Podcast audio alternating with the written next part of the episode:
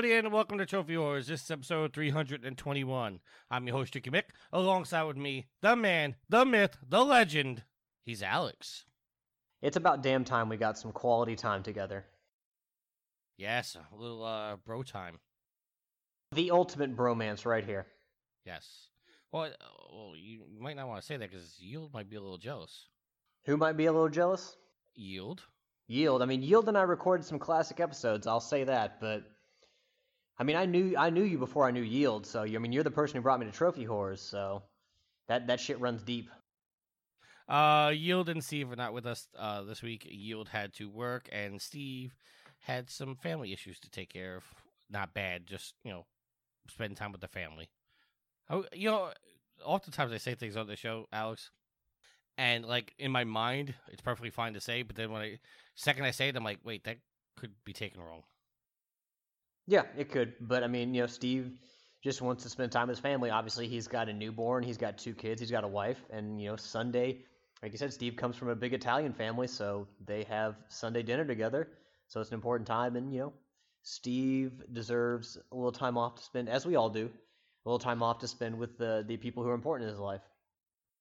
All right, let's do our updated trophy count. I am level 33, total trophies of 8,326 with 77 platinums. Alex? Level 29, total trophy count of 6,334, and a total of 93 platinums in 92 games, which means. You got one. Yeah, I got a new one. What'd you get? Meh, uh, I got infamous, infamous Second Son. Whoa, uh, the voice changed on that. What's wrong? no, I. Uh, to be perfectly honest, like that game, I played through the second time, the evil playthrough, solely just to get the platinum. Like I didn't enjoy that game. Like I didn't enjoy that game starting like the second half of the first playthrough, but I I just pounded through that game just to get the the platinum. It's kind of like me playing Helldivers last year, where I just pounded through to get all the alien kill totals just to get the platinum trophy to get that last trophy. So I don't know. Uh, you know, I, have talked about Infamous Second Son before. I just don't think it's very fun. I mean, to, to put it in basic terms, it's just not a fun game after you know the first six hours. It just kind of gets tedious and monotonous and old and repetitive. So I'm you glad to like be... the story. No, I didn't care about any of the characters. I mean, I it's eh, I because I, I, I without spoiling it for anybody, because uh, they might be playing it now. I thought the evil ending was a much better ending. Yeah, it almost though. Here's the thing. Okay, spoilers. Like skip ahead. Um, I'll say like skip ahead a minute. So here's the thing. Delsin and Reggie, their their relationship does not change whether you are good Delsin or evil Delsin. Like, and Delsin's almost like a, like instead of being like a villain, like you can go shoot like civilians on the street, but no matter what your ranking is, even if you're level five, which means you're infamous as a bad person, right? you're just kind of this jokester throughout the game. Like the only person who shows any kind of animosity towards you or anger towards you is Betty. Reggie, your brother, never who's a cop, never shows any kind of animosity or anger towards you. Their relationship doesn't change. So it's only that ending with Betty uh, when you're evil that changes everything where you see like finally like how evil he is but they they did not do a good job of like splitting between there's not a, a wide bay between Delsin is level five bad and Delsin is level five good. See, I, I now granted this might be uh, I because I haven't played the game and well I played the game recently, but I haven't. I got the platinum like three years ago when it first came out. I so I may be a little off on my information here, but I think we should say I... that if you've skipped ahead and you are wanting to avoid spoilers, I went a little long, so please skip ahead another forty seconds. Um, I I I I always took it as Delsin never realized how evil he was or, until that final thing with Betty, and then he it was just like fuck it. I I don't think the game itself really like showed how evil he was. Like he in his mind he wasn't evil until he got to that point, and then when Betty finally just said no, and he did what he did I I think that was like the him saying, "Well, fuck it. Uh, you know, if, if you're gonna treat me like this, then why am I even trying?" To me, that's too too late, too little, too late when they did that. I think so. I, I, I take issue with the story and how everything played out, I, I think that Sucker Punch, being as good of developers as they are, and obviously they created Sly Cooper, so they do characters very well. And even, you know, Cole and Zeke, maybe not the strongest characters in the world, but like they, I mean, they have created some some memorable characters and done really good things with story. I think they just kind of this game almost feels rushed. Like it was just like a cash, like not a cash in, but it was like they put their C team on it. To be perfectly honest, I, I like yeah, I, I would not. You know, I recommended to a friend downloading Infamous like after the first couple days I played it, but then after I started playing it more, I like I wanted to go to my friend and say, actually, don't waste your time because it just stops being fun after a certain point. And I also think it, it also suffered from the uh, the the problem of being a, a, PS4 launch game. That I mean, it did get delayed, so it wasn't technically a launch game. But I think it was one of those games where like it got the launch curse, as I call it. You know, all the games that come out at launch, they always lack something that the previous games had just to get it out the door. So this one, I guess, uh, for I guess in basic terms, I feel like Infamous Second Son felt a little rushed. Uh, yield is level 25, total trophies of 4,798 with 72 platinums. Steve is level 14, total trophies of 1,744 with 4 platinums. And Sid is level 26, total trophies of 5,589 with 71 platinums. He's only one platinum behind Yield now. Yield, you better get your act together. Yeah, well, it's bound to, you know, it seems like anytime anyone closes the gap on someone in the trophy count, that other person pulls away because you've gotten close to me in platinums and I've pulled away a little bit. Yield's gotten close to you and you've kind of pulled away from him. So it just kind of, there's, there's only so much time that each one of us can play games, so like you can you can kind of catch up a little bit, but it's it's kind of hard to jump over that hill, so to speak, when you get close to somebody. Well, Sid is a, a platinum getting machine lately, so. Oh yeah, he's tearing it up. Yeah, he's uh, but now that you know he's got a he's got a wedding coming up, so his gaming time might be severely reduced coming up.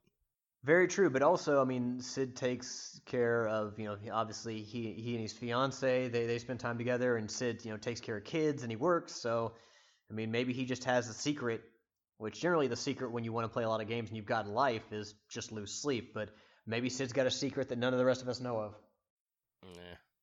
All right, so let's get into what we're playing. Uh, Alex, I guess we kind of talked about what you were playing already. Not really. I've gone back to an early PlayStation 4 game, and uh, I've been playing some Resogun, trying to get some of the DLC trophies from that. And, you know, I remember Shuhei Yoshida saying that, you know, when people were talking about there weren't any games for the PlayStation 4, you know, one of the games he always mentioned was Resogun being a really, you know, a really good game. And I feel like back then people kind of laughed it off, almost kind of like they did with, like, uh, you know, maybe Motorstorm for the PS3 Although I, I, I mean, Motorstorm is a good game, but I think that Resogun is a is a better game than that.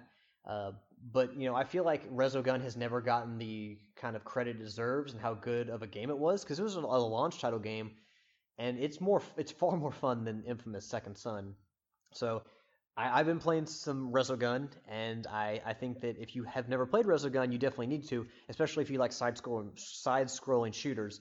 Uh, it's hectic, but it's it's a hell of a lot of fun, and it gives you a lot of new twists on the whole side scroller genre, the shoot 'em up genre. So, uh, yeah, I've been playing Resogun and just trying to to eke out a few bronzes here and there, maybe a silver or two. Well, maybe you should eke out that last trophy in Crash Bandicoot. I'm noticing you got 100% there, buddy. You mean the time trial? Look, I got 100% in Crash Warped and Crash Bandicoot 2, Cortex Strikes Back. I got the gym in uh, oh what's the Stormy Ascent. I got the gym in it, so I finished the level. But the fact that the thought of doing a time trial and just wasting time on that, no thanks. Like I can, I know. I mean, you can look at my trophy list. There There's some games that I'm just not going to platinum or get all the trophies in, and I can accept that. But I, have tried Stormy Ascent. I played it. Like I've, I've done all the other time trials for the levels in Crash Bandicoot. That is one time trial I will never do because I'm just no, no, no, thank you. And I, I know you're you're paying with uh, WWE 2K17 last year, but from what I'm hearing, the trophies in 2K18 are actually pretty good. Really? So, I, I I can't speak from personal experience. Just from the grapevine, I heard there's no like ludicrous trophies like they had last year.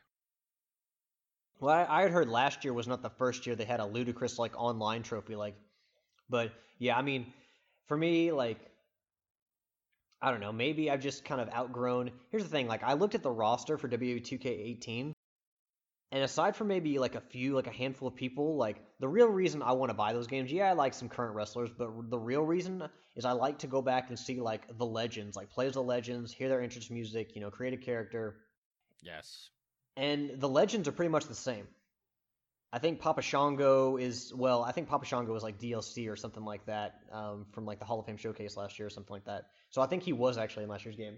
But the legends are pretty much the same from last year. So for me, there's no real reason to buy the new game because I have 17 and like you know it's got a lot of stuff to it. Uh, you know, not only just create a uh, wrestler, but you know create an arena, create uh, an entrance. Like I don't know, I just don't feel the need to buy another one of those games for a long time, if ever, because you don't you should not buy a game because of trophies. You should buy a game if you want to buy a game, but after a while, like even playing through the career mode on W2K17 got monotonous and just I didn't want to do it. There's only two games I played all week just because I've been busy. Uh, I destru- I got the Humble Bundle, which actually is going to be one of our topics later. Actually, it's going to be our first topic when we start talking. Uh, I, I, I got the Humble Bundle, and which I got a whole bunch of games, and one of the games I got was Destroy All Humans for the PS4, which is the PS2, you know, convert up. So I played that for a little bit. It seems like a, a good game. I'm going to go back and give that a shot. But I'm trying to finish up uh, Lego City Undercover, which is the other game I've been playing. Uh, I finished all the levels now, went back through the free play, got everything through the free play. Now I just have to run around the big open map and grab everything else. So that's all I've really been playing. Cool story, right. Hansel. all right, so let's get into our first topic, which Alex, I don't know if you really have been paying attention to the internet, but this has been creating uh, a lot of debates online. The news is IGN has acquired the pay what you want game and book retailer Humble Bundle. In a blog post, Humble Bundle co founder and CEO Jerry Rosen noted that the companies will, quote, keep our own office culture and amazing team with IGN helping us further our plans, end quote. Aside from noting that the retailer will get additional resources and help out the deal, no other details were ex- disclosed. Uh, if you guys are not aware, in the uh, Humble Bundle is uh, normally they give out a bunch of free games. Uh, generally, it's older games. Sometimes it's newer games, but it's mostly they got their start on uh, promoting indie developers. Uh, and you can go on and pay what you want, and the money goes to charities, and some of it goes to the developers and whatnot. So it's always been a really cool thing. In the post, Humble Bundle noted that the platform has raised 106 million for various charities, various charities in the seven years since it launched its first bundle. While the platform could do a lot with funding from a media titan like IGN, there's obvious concern over potential conflicts of interest within the game review and publication owning a game selling retailer. Uh, this article is coming from Engadget. They reached out for both IGN and Humble Bundle for comment. Uh, they did not hear back yet. From Humble Bundle's blog post, it seems like IGN will leave it more to operating, uh, leave it to operate more and le- more or less independently. Quote: The idea is just to feed them with the resources they need to keep doing what they're doing. We want to stick to the fundamentals in short term. We don't want to disrupt anything we're doing right now. Uh, that was by IGN Executive Vice President Mitch Galbraith. Um, and because of the shared vision overlap of our customer bases, there's going to be a lot of opportunities. Now, this is causing some buzz there, Alex, because a lot of people think that IGN is going to destroy Humble Bundle and what it stands for. Uh, do you have any thoughts on this? Well, I will say that you know IGN has shown a uh, in in the past they have you know been helpful with charity events. They IGN was actually part of Extra Life one year. I don't know if they've done it every year since then, but they definitely they, they definitely are part of Extra Life. So they have shown support for that. Uh, and I think that you know IGN and its mark its ability to market and its footprint on the web on the internet can definitely make Humble Bundle bring Humble Bundle to more people and, and and shed more light on it and make it more visible to people. So I think that's a good thing. As far as like a conflict of interest, um, the only way I could see a conflict of interest would be if they, they use certain relationships or like review scores or something like that to pick out the games or to influence uh, the games in any way that are chosen in any way. Well, see, that's part of the controversy is because they're saying that it's a conflict of interest because if if they want to put game A into the humble bundle, they're saying that IGN has the ability to give it a more favorable review score to push it. So and then be you know, and everybody's assuming that when you see the the games on humblebundle.com that next to it is going to be a link to the IGN article saying the review score and that IGN has the ability to say, well, in normal we would re- we would, we would rate this game a 7 but because we're putting in a humble bundle, we're going to give it an eight or a nine, and that's where they're saying that the conflict of interest lies. I, I, I, me personally, I think that's it's a little inflammatory to say that because you're you're questioning the integrity of IGN, but I also, on the flip side, I could see it happening as well. Well, here's another thing: like game makers would have to approve their game being part of the humble, humble bundle, and it's not like you're going to have a game developer, like they talked about the review scores and then possibly reviewing games um, more favorably to kind of increase, you know, sales for them. But the thing is, is like as mentioned in the article, they typically tend to be older games they put on there because game makers obviously want to recoup as much of their losses and make as much money as possible up front, so they want to sell their game to more people, but it's still at a decent price. So it's not like IGN would have a list when they're doing reviews review scores and like when games release a list of games that were scheduled to be on the humble bundle i think it would be much further down the road so ign would not be able to determine okay well this game's going to eventually be in the humble bundle. I've got to give it this score. So i don't necessarily think that would be an issue. I mean only time will tell honestly but it's one of those things we got to be careful with you know. I i just i really don't want to see humble bundle full and I know with the the backing of IGN, it could be better, but a lot of people worried. And I mean, I'm not saying I'm worried, but I'm definitely a little concerned about it. Well, the only thing that I can see wrong with this is that IGN bought Humble Bundle for the wrong reasons. I'm not saying they did, because again, like I've said, they've helped with charity events before. So maybe they just want to increase the influence of the charity event and help uh, more kids raise more money, raise awareness, and that's fantastic. But the only way that I could see this being an issue is that they simply bought it in order to make this make IGN look better and kind of and increase favor for IGN through that kind of using. Um, and I think I should specify again. I'm not saying they are. I don't know why. I'm assuming that they have bought this to bring more awareness to the Humble Bundle and make the Humble Bundle stronger. But that's the only thing that I can see wrong with it is that for they're they're buying it for the wrong reason. Let's move on to our next topic, which is Sony has outlined the next wave of over 60 PSVR games. Tricky has all of them pre-ordered. No, I don't. In an article coming from IGN, uh, the article reads Sony wants to immerse yourself in virtual re- virtual worlds and outline plenty of chances to do so in the upcoming year. On the official PlayStation blog, Sony showed off 60 games coming later this year into 2018, like Sony's own Gran Turismo Sport. Other notable games coming to the PlayStation VR include Supergiant's Bravo Team, Bethesda Skyrim VR, and Doom uh, VFR.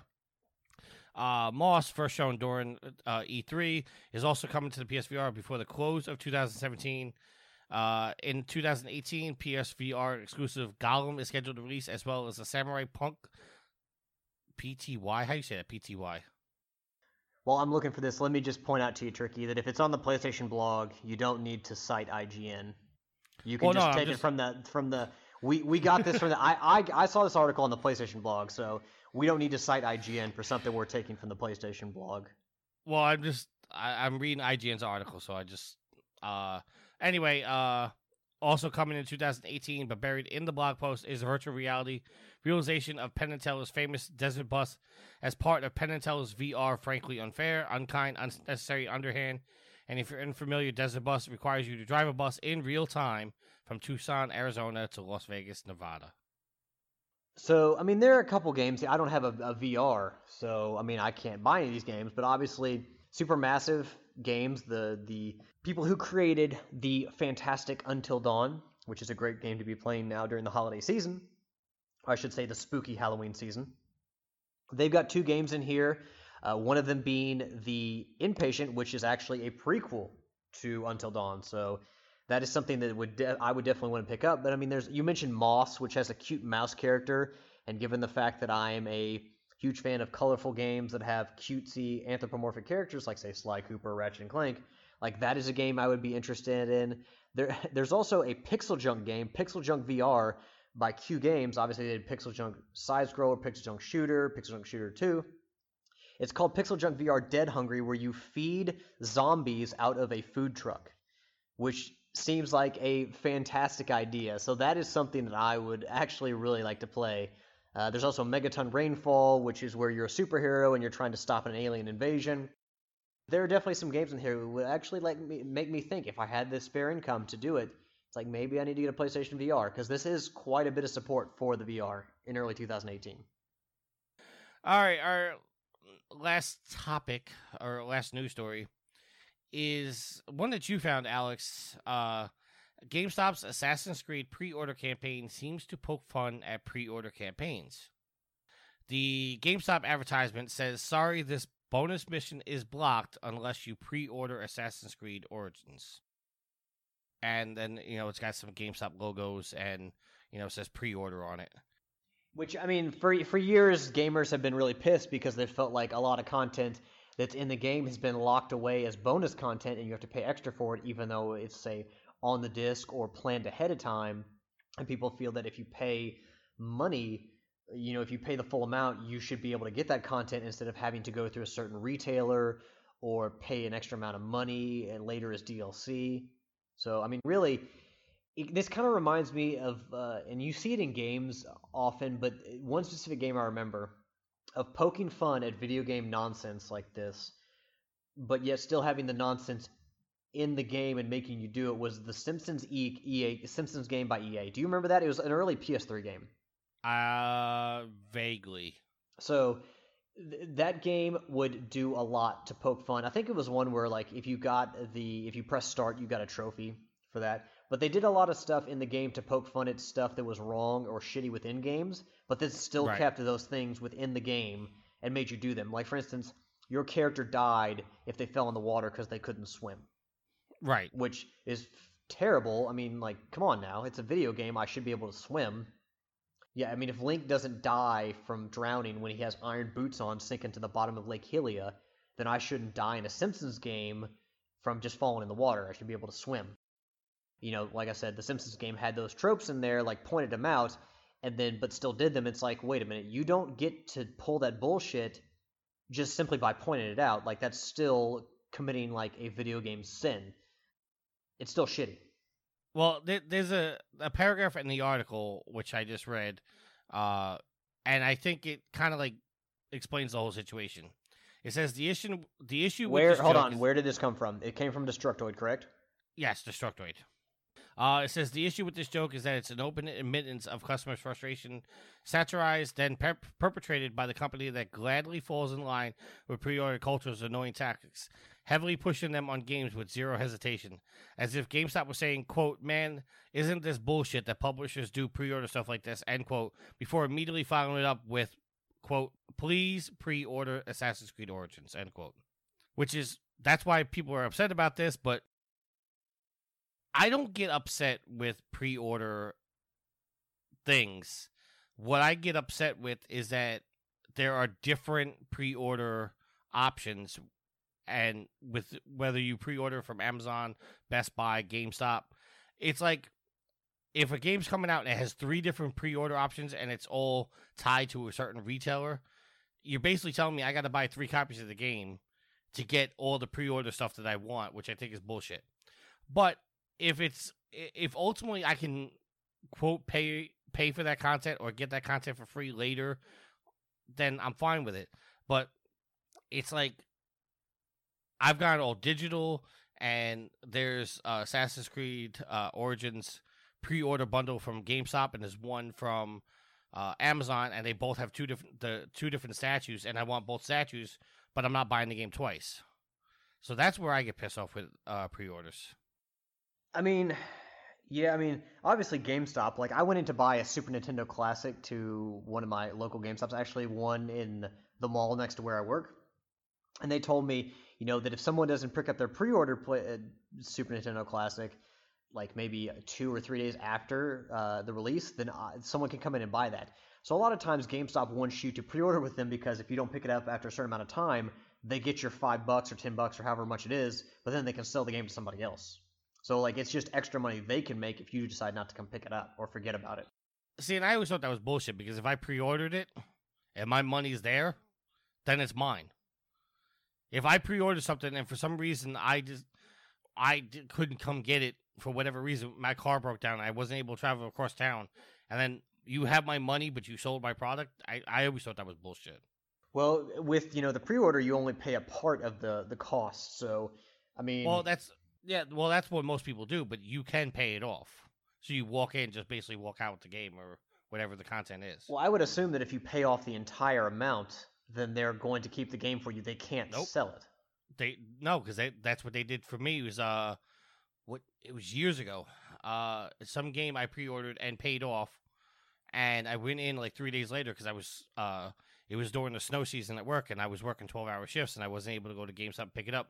I went in maybe like a week after the game came out, and they said, "Oh, sorry, we sold it. Here's a hundred dollars in store credit," and that's the money that I paid for the pre-order. Well, I mean, as long as you got some money back, I mean, you can still use. Well, no, I got I mean, my money back, but I it, couldn't get the collector's edition no more. Well, who cares? Which I thought was bullshit. Let's be, let's be honest, and we know how I feel about this. If you're a new listener, then I guess you don't. So I'll reiterate: collector's editions, like everyone wants like a collector's edition until two months later down the road when they realize everything they got in the collector's edition they don't give a fuck about anymore and is better off in a yard sale somewhere.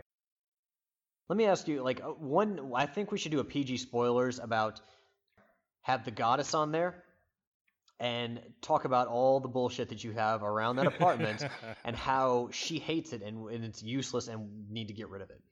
She she doesn't necessarily hate the statues. What she hates is that I keep the boxes that the statues came in. Because my philosophy is if I ever have to move, I want to be able to put the statue in its proper case so it doesn't get broken in the move. Well, I mean, I kept my PlayStation 4 box, so if I ever move again, then I can, or if I need to take my PlayStation 4 somewhere, I can just put it in the box and it'll be safer than just rolling around, you know, anywhere and everywhere. Right. So she doesn't care about the statue. She cares that I keep the boxes. Well, clearly you clearly you just buy too much shit, and that's what we learned from your pop your brief pop figure obsession, where you had a thousand pops in one day. Well, it wasn't a thousand pops in one day. I spent a thousand dollars in one day. Oh, I'm sorry. That's so much better. Spending a thousand dollars a day in one day on pops. It's almost like you went on like a Black Friday shopping craze spending a thousand dollars on pops is a lot different from spending buying a thousand pops, which would cost me ten thousand dollars. There's a big difference in that. Here's my point. It's still absurd to do that. It is absurd. All right, so that is the end of our topics. Now let's go in. Let's. I can't stop smoking while I'm recording. All right, so that is the end of our topics. No, no, no, no, no. You need to stop smoking. Period. Nothing good. Nothing I was good comes from smoking. I was taking that out of the show, or you. I was gonna have you take that out of the show. I am doing uh, as least possible editing as there can be, so no, that will stay in the show. That is a health advisory to anyone who's thinking about picking up smoking. Don't do that shit. It ain't good for you. All right. Uh, let's do some trophy advisory and go to this week's Sophie's Trophy. Hey guys, how you all doing? Welcome to Sophie's Trophies episode 14. Uh, this week, I am going to talk about uh, Batman Return to Arkham Arkham City.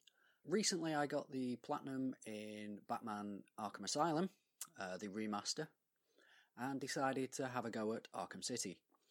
Um, the only reason I never actually platinum this game on the PS3 was two reasons.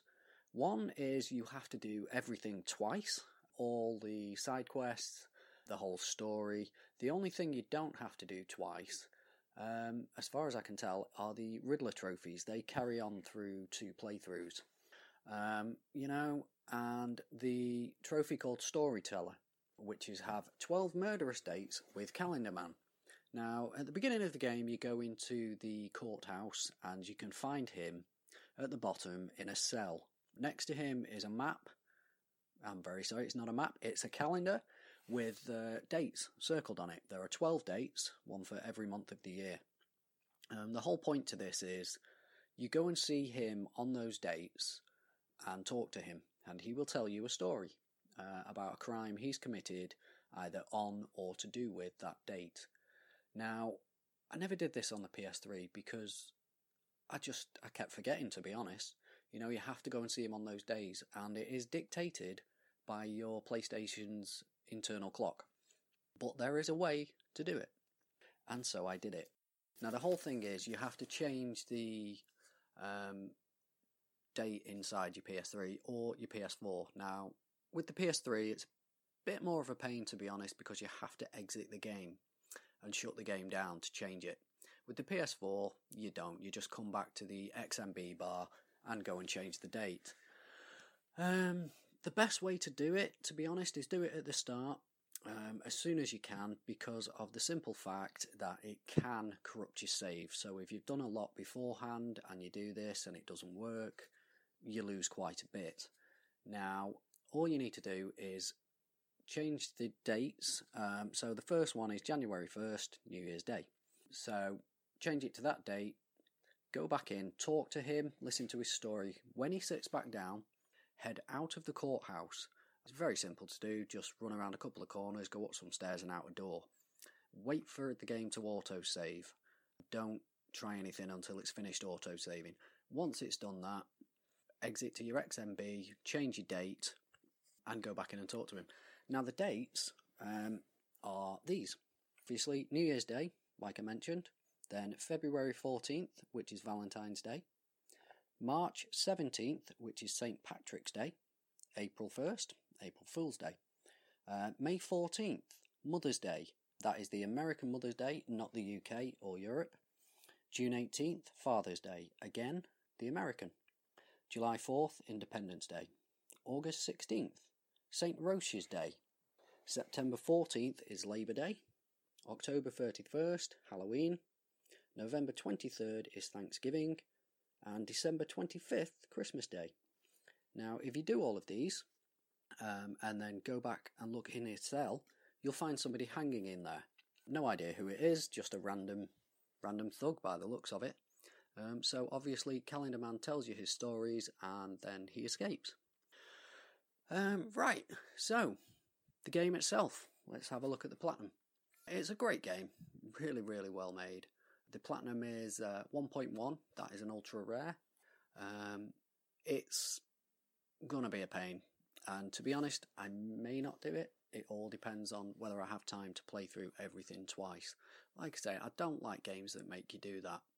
Um, it is quite annoying because this game is a big game. They really didn't need to pad it out by making you do that. I will do all of the Riddler challenges and I will do all of the combat challenges and predator challenges. I'll get everything done in the game. It's just whether or not I do the story, the side quest twice because it does take a while. Other than that, it is a great game, well worth your time. And next week um, is a game that I was going to do this week, but to be honest, I've been sorting the house out and emptying my garage and various things because we're having a new kitchen put in. So I've not really had time to do too much writing down of things, but uh, next week is going to be Ratchet and Clank, and it is a trophy I'm hoping to help Tricky get. Um, so hopefully I'll be able to uh, tell him how to do it and give him a bit of a, a fighting chance. So that's it for this week, guys. Thanks for listening.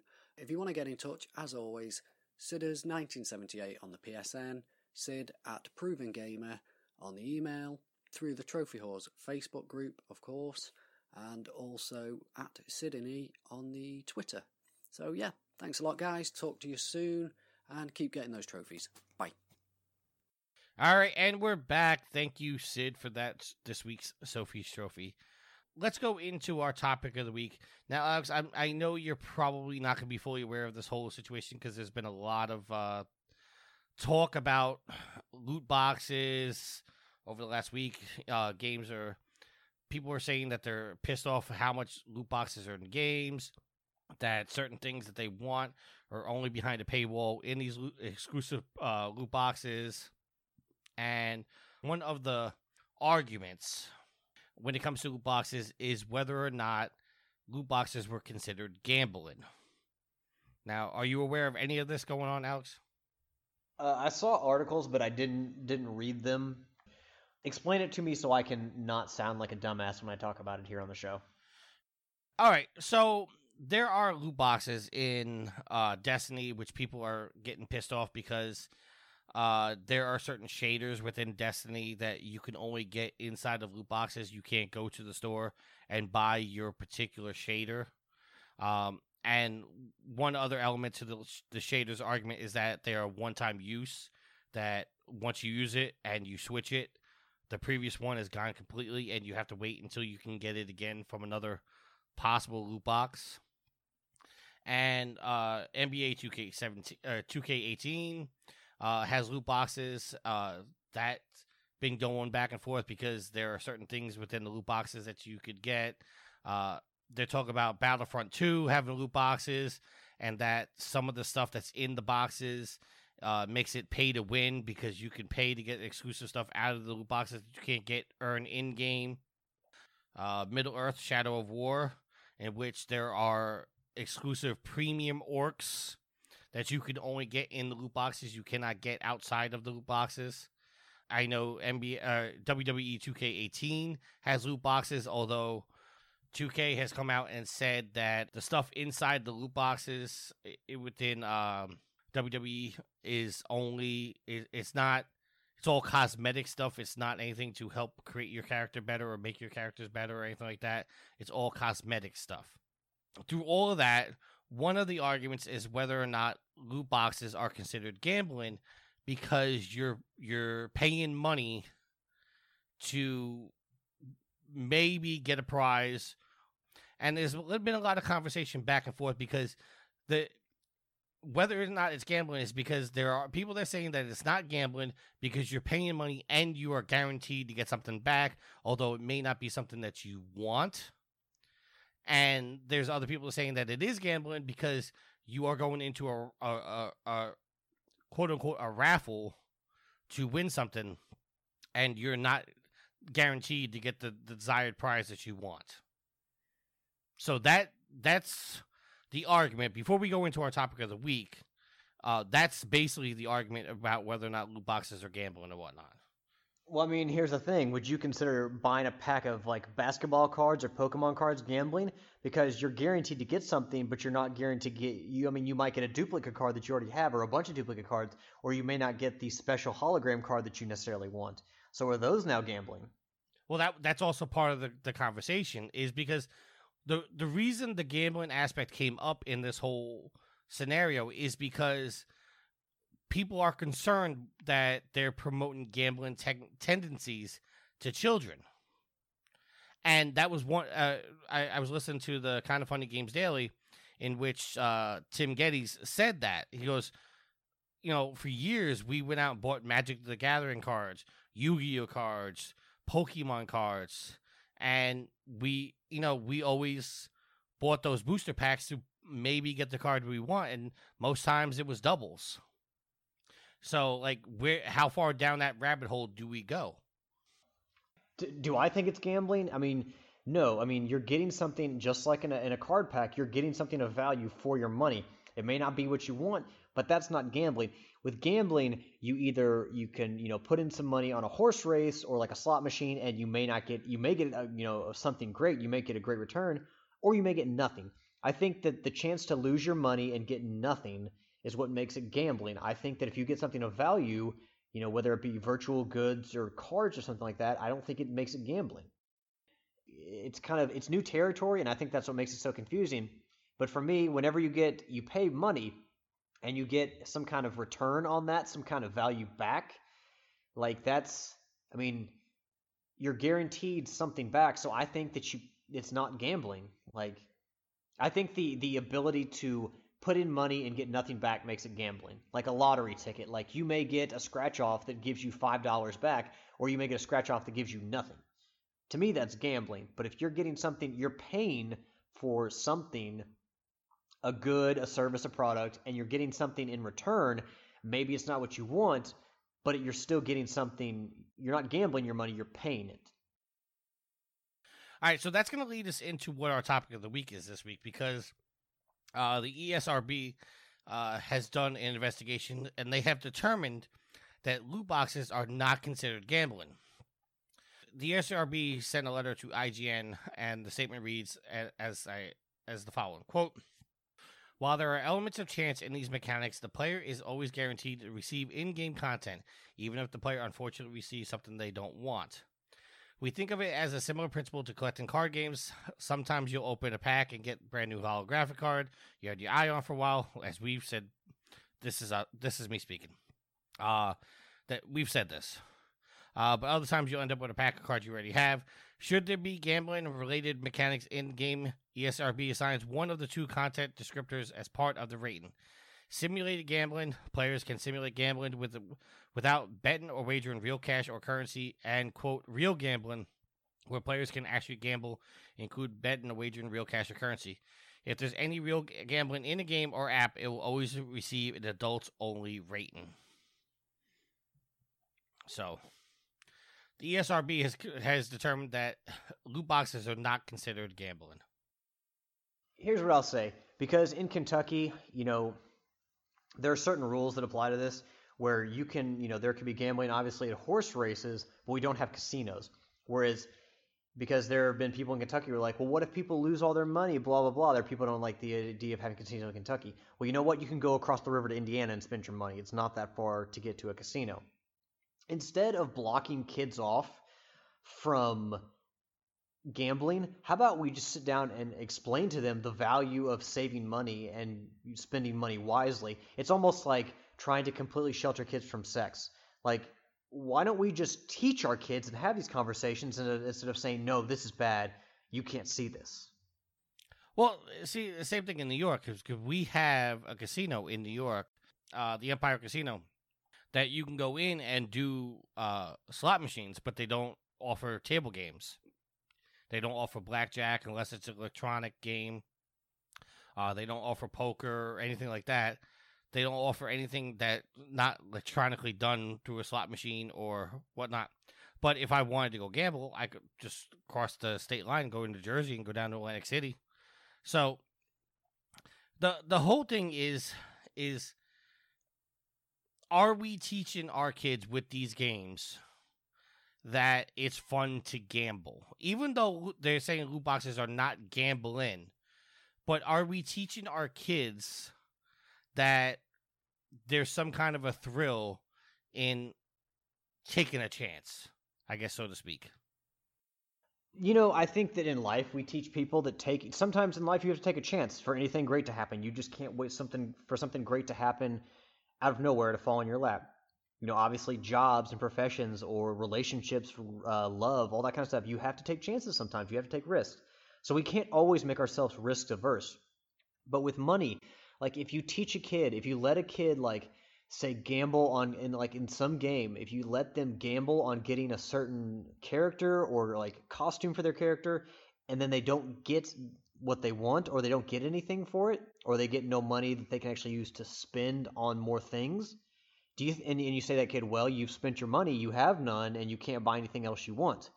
Do you not think that's going to make the kid say well this isn't very fun maybe i shouldn't gamble because now i you know i had this much money to put towards this game and i gambled it and now i have no money to spend on or buy anything. Does does anyone not think the kids won't like the ability to you know spend money on things like, See, like maybe I, maybe I wasn't maybe I wasn't very clear with that. Like, say you give a kid an allowance, you give a kid five dollars, and you say, okay, you can buy a pack of Pokemon cards with this, or you can you can you can bet it with your friends, or like bet it with your parents. You can gamble it, and if you do this meet this criteria, or if the dice rolls a certain way, you get double your money. You can buy more. So you take the chance. They take the chance, and you roll the dice, and the kid loses, and the kid you take the kid's five dollars away, and you save the kid okay, well now you have nothing. You can't buy a pack of Pokemon cards. There is, you know, you you're done. That's all you have. does anyone not think the kid's gonna be like, wow, that really sucks. Why would I take the chance when I can have a sure thing with the five dollars in the pack of cards? Some kids might not, but a lot of kids might. Yeah, I, like you you say that, and I just like I I want to tell a story real quick. Uh, I know I'm gonna get off topic real quick, uh, but you you talk about the kids' choices, and it reminded me of my daughter's choice. Uh, my daughter gets an allowance from her mother, and uh, my daughter has saved up close to hundred dollars.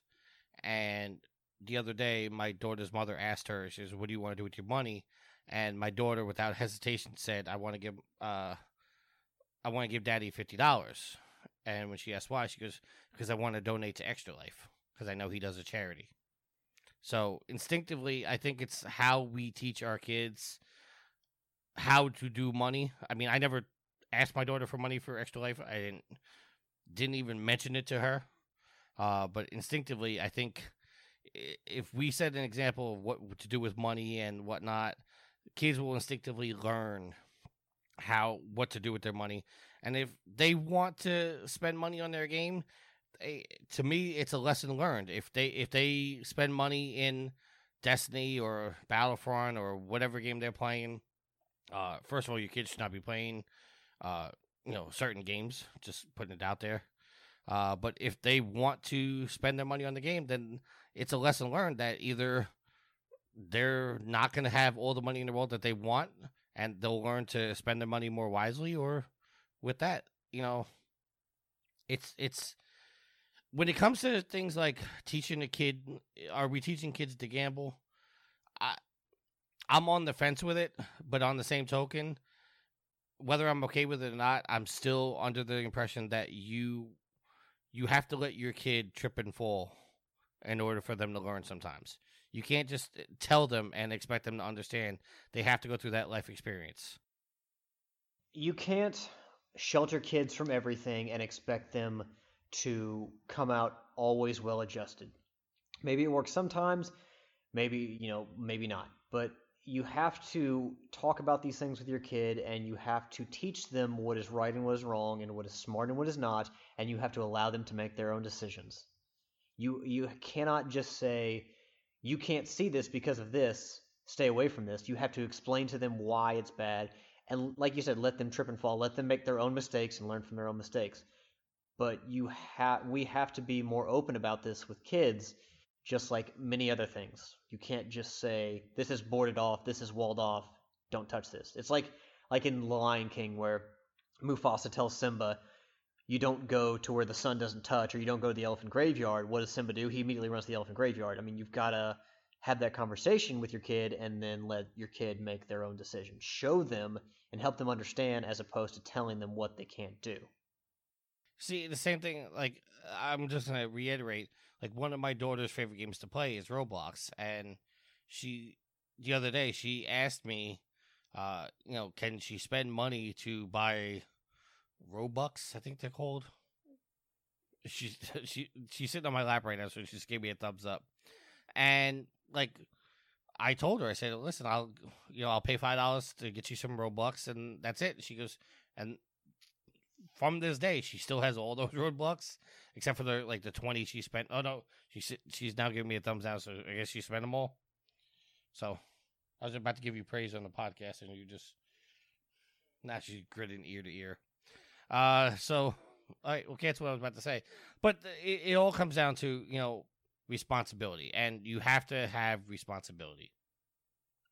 So whether or not it's gambling, I'm not even going to weigh in on that. But they like I, I think me and Alex are pretty much agreed on the fact that really comes down to responsibility. I mean, you can't shelter them whether or not it's gambling. I'm not going to go down that path because it's that's not really a concern of mine. Because what my concern is whether it's gambling or not. Are we teaching whoever, a parent, a kid, or you know, adult, whatever? Are are we teaching that person to be responsible? Because there's got everything's got to be done in moderation. I I without a doubt I've spent money on uh, Clash of Clans and Clash Royale, but I knew going into it the money I was spending, and I knew what I was getting. It wasn't a loot box situation, but it was you know I was paying for content, and you got you know I, I play poker, and I do that in moderation too. Like I I know that going into a game, I'm technically gambling, and I could lose money. So it's it's it's one of those things you have to learn with your life, and uh, it's you have to do everything in moderation, so to speak. Be aware that there are enough people out there that are buying these loot boxes and it's making it profitable for these these developers because these developers after they ship their game unless they sell you a season pass or a DLC you know especially with these free free to play games these loot boxes and these microtransactions are what drives the servers and whatnot and just you know a staggering fact for you you know however you feel about loot boxes or not uh, Blizzard has come out and and, and admitted uh, that last year alone on Overwatch, they made close to three point three billion dollars just on loot boxes alone. So that tells you how profitable those boxes are for them. All right, let's close out the show with some housekeeping. Let's clean this shit up. ProvenGamer.com is looking for some staff members, We're looking for some writers, podcasters, video editors, news reporters, and generalized help with the site. If you're interested in applying, go to ProvenGamer.com, click on the Help Wanted tab, and fill out the application, and I will get back to you as soon as possible. While you're there, be sure to check out all of our articles and all of our videos. Speaking of our videos, they can be found on YouTube by doing a search for Official Proven Gamer. You can also catch me and other people randomly streaming on Twitch at twitch.tv backslash Proven Gamer. If you want to get a hold of us, there are several ways to get a hold of us. The first one is the phone number. Phone number is 330-776-8369. That's 330-PROVEN9. If you want to get a hold of us on Twitter, you can contact the site at Proven Gamer. You can contact the show at Trophy Whores. You can contact me at Tricky Mick. Contact Alex at Saundersaurus Rex. You can contact Yield at I Yield to No One. And you can contact Steven at Batchild27. If you want to send us an email, the, the email is trophywhores at provengamer.com. Also, if you want to leave us a voicemail, you can click the SpeakPipe app, which is found on the top right of Proven Gamer, and also on our Facebook page, uh, which is facebook.com backslash Proven Gamer. Uh, if you listen to this podcast, we greatly appreciate it, but be sure to listen to our other podcasts, PG Spoilers, The Smart Marks, Nintendo Dual Screens, and Game Stuff. All of our podcasts can be found on Apple Podcasts, Stitcher, your various podcast applications on your smart devices, Google Play, TuneIn, and you can listen to Trophy Whores and the smart marks where, Alex? iHeartRadio. if you want to get involved in our communities, there are three communities for you to get involved in. The first one is the one for the site, which is called Proven Gamer. There's one for the show, which is called T Does Brothel. Why, Alex? Because Shuhei won't let us say whores on the network. I'm very glad that you actually know how to say his name. Shehu. And you can get involved in Yield's PlayStation community, which is called the Platinum Guild. If you have a new Platinum, post a picture in there, and he will be sure to give you recognition. That is going to be the end of our housekeeping, but we do have some sponsors. Our first sponsor is Extra Life. Alex, tell everybody about Extra Life. So, Extra Life is an annual gaming charity event run to benefit the Children's Miracle Network of Hospitals. If you want to sign up and play this year, it's a 24 hour, 25 hour gaming marathon. It's an all day event, whichever it is. And uh, you go to extra life.org to sign up. You can join a team, you can start a team, or you can play solo. From there, you select a Children's Miracle Network hospital to represent, and then you get collecting donations or sponsorships for your, tw- your full day gaming marathon. November 4th is the day. And really, if you want to talk to friends, family, coworkers to get sponsorships, what you really need to tell them is that 100% of the money they donate goes to the Children's Miracle Network Hospital, the Children's Miracle Network Hospital that you have opted to represent. So the motto for Extra Life is play games, heal kids. It's a win-win situation. So you're doing really awesome things for the Children's Miracle Network of Hospital, whichever one you opt to represent, and you get to play video games for an entire day. I'd say that's a pretty good, pretty good thing. So Extra Life, extra-life.org, November 4th. Get uh, if you haven't signed up, go ahead and do it as soon as possible. And if you want to donate to me, because I want to be the highest person on the Proven Gamer team, go to tinyurl backslash trickymick 2017 and donate. I had to do a shameless plug. I can't let Luke beat me in donations again this year. Wow, no reaction from Alex. Still no reaction from Alex. I was hoping you would move on if I ignored you. Ah. all right, and our other sponsor is Amazon. If you couldn't would each and every time you do your shopping on Amazon, please stop by Proven Gamer first. Click on any Amazon link and continue with your normal shopping. Doesn't cost you anything extra and does help out the site tremendously. Also, we have launched a Patreon. Uh, we are trying to raise money for the staff. If you could and would, please go to patreon.com backslash proven gamer and check out all of the tiers. There are tiers to help out the writers, there's tiers to help out the podcasters, and there's tiers to help out everybody on the site. There are individual rewards, including uh, doing a fifth podcast, which includes all the Proven Gamer staff. There's uh, YouTube videos. There's many perks please go in and check it out. That's patreon.com backslash proven gamer. All right, with that being said, let's close out the show with some shout outs. Alex, I'm going to let you start it off.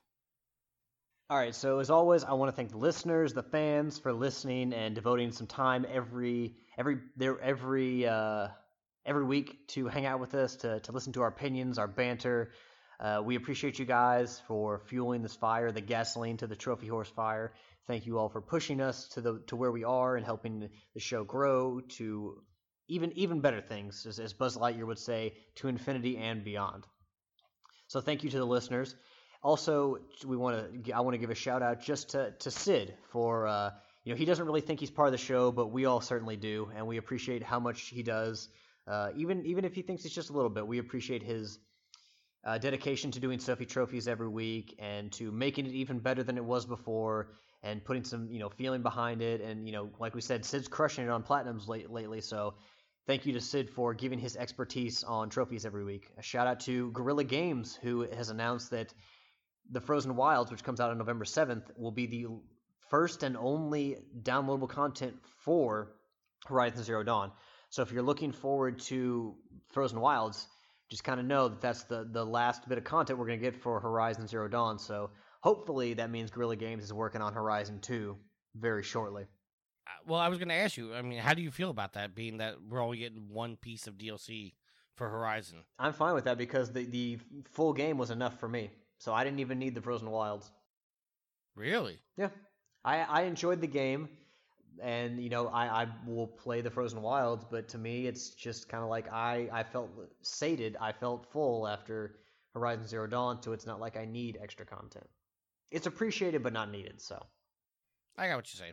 All right, and I want to give a shout out to whoa, the... whoa, oh, whoa, whoa, whoa, whoa, Really? I'm sorry. I'm sorry. Did you forget the most important I... shout out of all? Yes, I did. I, well, I didn't forget it. I just I was trying to move on, and and uh, I had lapse in judgment. All right, Trophy Whores Nation. You know what we think we need from Tricky? I think we need an apology. I'm sorry, Chelsea. Damn right. Uh, I want to give a shout out to my girlfriend Chelsea. Uh, I love you, sweethearts. Thank you for all the support, for supporting me, for supporting Trophy Whores, for supporting the site, and for putting up with Tricky being the first friend request you got from one of my one, one of my side of the aisle. So, uh, what was I the first? You were the first. So, uh, thank you, honey, for all your support. I honestly, when I when I sent the friend request, I was like, should I send this? I'm pretty sure you've always been the first friend. Like family hasn't like you're always the first friend. See, I, when I send that friend request, I'm always like worried. Like, should I do this or should I not do this? Because she really doesn't know me, but you know she's part of the family now, so we should be friends on Facebook. Because you know, I I don't know. It's like it's one of those weird things. Like if if if our significant others don't really get what we do, like you know what I'm trying to say. Yeah, we can read between the lines. So thank you. Uh, but with that being said, I, I want to give a shout out to the listeners. Give a shout out to Sweet Mama D, who was sitting on my lap, uh, helping me podcast for a few minutes. Uh, shout out to the goddess who's out walking my dog Zuccarella. We finally nailed down a name for her. Uh, she's named after uh, my favorite New York Ranger. You might want to rip that nail up and try again. Why is that? Because that dog needs a new name. What's wrong with Zuccarella? That name is as ugly as that dog's butt. You know, I had a response to that, but it was going to come off really wrong, so I'm not going to do that. No, see, okay. The, here's the thing. I will. Me and Steven were talking one day, and he came up with the name Zuccarella. The goddess wants to name the dog Bella. So my daughter, trying to play peacekeeper, said we should name the dog Zucabella. But you went out. I, I we I I put my foot down, and we're calling her Zuccarella because I can't call a dog Bella. That poor dog. Well, it's better than its original name, which was Poochie. There's the second Simpsons reference of the show. Ah. if there's nothing else, until next week, happy trophy hunting.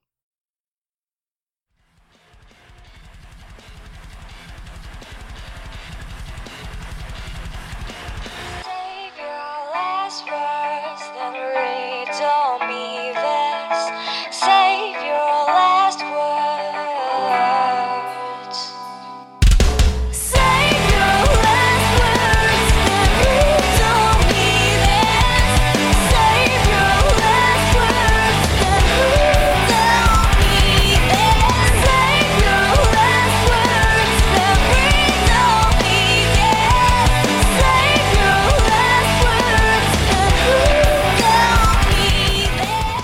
The theme song is Venus by the band Even off their album Zenith. Permission granted by the band and 12 Stone Records. You can find them on Facebook by going to www.facebook.com slash evenphilippines.